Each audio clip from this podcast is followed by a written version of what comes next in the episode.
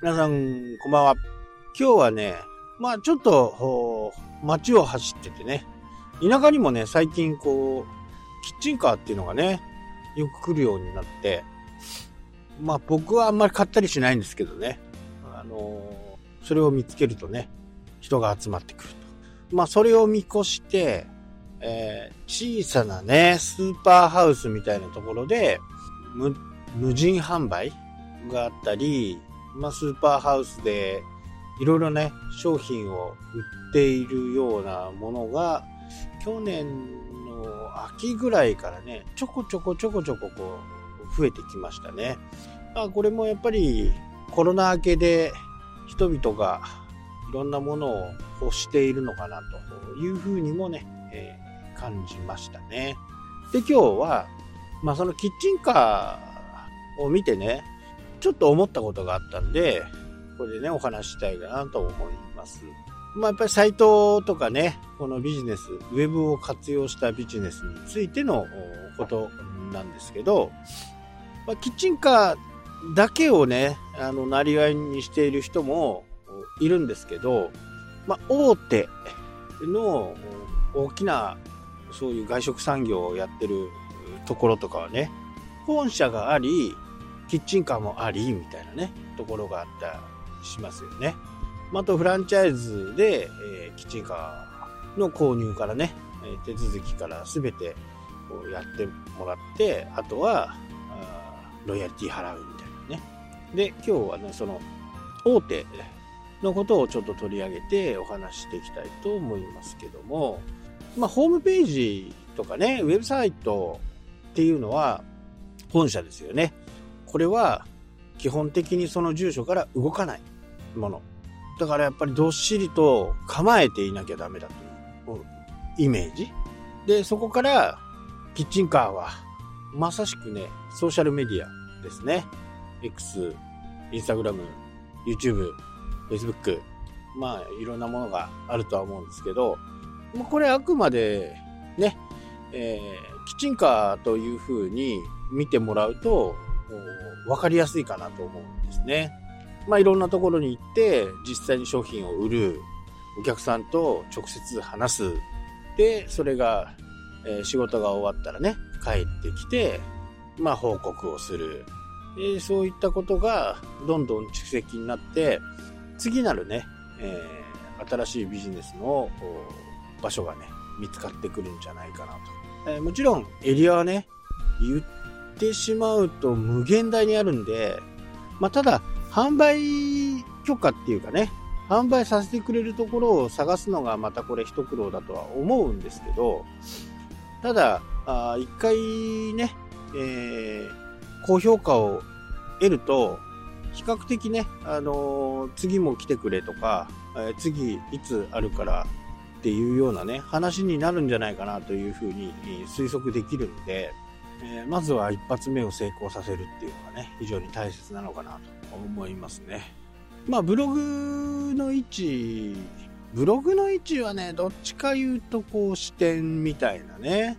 えー、感じかな。まあ、ソーシャル、うーん、キッチンカーでもいいんですけどもね、どちらかというと、視点とかね、営業所とか、まあそんな感じでしょうかね。まあ、あくまで僕のイメージですけどね。まあ、ソーシャルメディアはもう、まさしく、いろんなところに飛び回って、いろんな人と、ね、会話をする。で、えー、それが、口コミになって、みたいなね。ただ、やっぱり、欠点っていうのは、まあ、今のウェブのサービスの中のね、Google ビジネスプロフィールなんかの場合は、いろんな場所に出かけていくんで、そこのビジネス、ね、エリアのビジネスじゃないんで、まあ、そこはちょっとマイナス点なのかなと。ただ、この3つに入るっていうね、検索された時にその3つのところに入るっていうのは、まあ非常に難しいんですよ。まあ僕も何度か経験して、えー、ますけどね、非常に厳しいところがあるんで、これには本当時間と労力がかかるんでね、100基地上げたから上がるかっていう保証もないし、1000基地上げたから上がるっていう保証もない。時には3記事ぐらいで上がるというね、えー、こともあるんですよね。だからこの辺が非常にね、あのー、難しいところではあるとは思いますけどね。まあ、もちろんすぐに上がるっていうのは、ライバルがいない、そういうところであればね、まあ、すぐ上がりますけどね。まあ、ライバルがいないビジネスも、ね、ブルーオーシャンかもしれないですけど、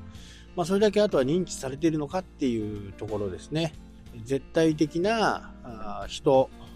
マーケットがあるのかっていうところが、やっぱり難しいのかなとは思いますけどね。なんとなくね、あのー、口コミっていう部分では正直なことが書けない場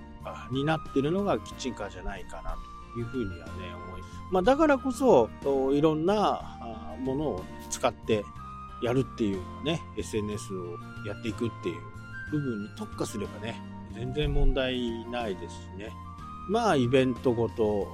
ですね。えー、ね、X 見てくれる、見てくれた人、限定30名に何時から、先着30名様、何々プレゼントしますよ、なんてことをやっていく。で、これを定期的にやっていくことですね。認知されるのにはね、やっぱり時間がかかるんですよ。何万人もね、えー、フォロワーさんがいたりするんであればね、すぐさま30人なんか簡単に集まっちゃうんでしょうけど、なかなかね、ビジネスやっていく上でね、1万人も真のフォロワーがいるっていうのはね、素晴らしいことですけど、そこまでいかないんですよね、やっぱりね。3、400、ね、1000、2000いけばね、あの、ビジネスやっていけば、もっともっとうまくいくんじゃないかなというふうには思いますよね。でもそうやって、えー、X だけの企画をやるとかね、インスタグラムだけの企画をやるとか、あそういうことをやっていくことで、まあどっちに力を入れていくべきかっていうことが分かりますよね。で、お客さんは、あそこのお店30名様無料プレゼントやるよとかね、えー、いうのも、それもね、事前に言わないんですよ。こういう SNS 系は、のプレゼントの告知系。もうあくまでも当日になるとか、やっても前日。これなぜかっていうと、そこをフォローして見てもらってないと、その情報を逃しちゃうってことですね。ここがポイントです。ただ、新発売とかね、そのね、売り物によって違うんですよ。長く開発状況とかね、こういったものを長いスパンの中で、え、見せていく。どちらかというとやっぱ商品、新しいね、商品開発をした経緯をお客さんに見てもらいながら、商品ができました。明日新発売ですっていう風にね。まあ、あの、ローンチなんて言い方もしますけど、まあ、これをやっていくんですね。ただ、こういった、いつもソーシャルメディアを見てもらいたいなと思ったら、もう当日やることです。朝9時に、本日1時から30名様無料プレゼント開始します。で、えー、初めはね、1人とか2人かもしれませんけど、次第に30名が集まってくるようになったら、9時に公開していたのを、今度は10時にするとか、11時にするとかね。もうパッと見て行動できる人だけが、その特権にありつけるような形にすると。これもそうすると、その人のツイートはね、必ず見てくれるというね、え形になるんじゃないかなというふうに、ね、思います。はい、というわけでね、今日はこの辺で終わりになります。それではまた。したっけ？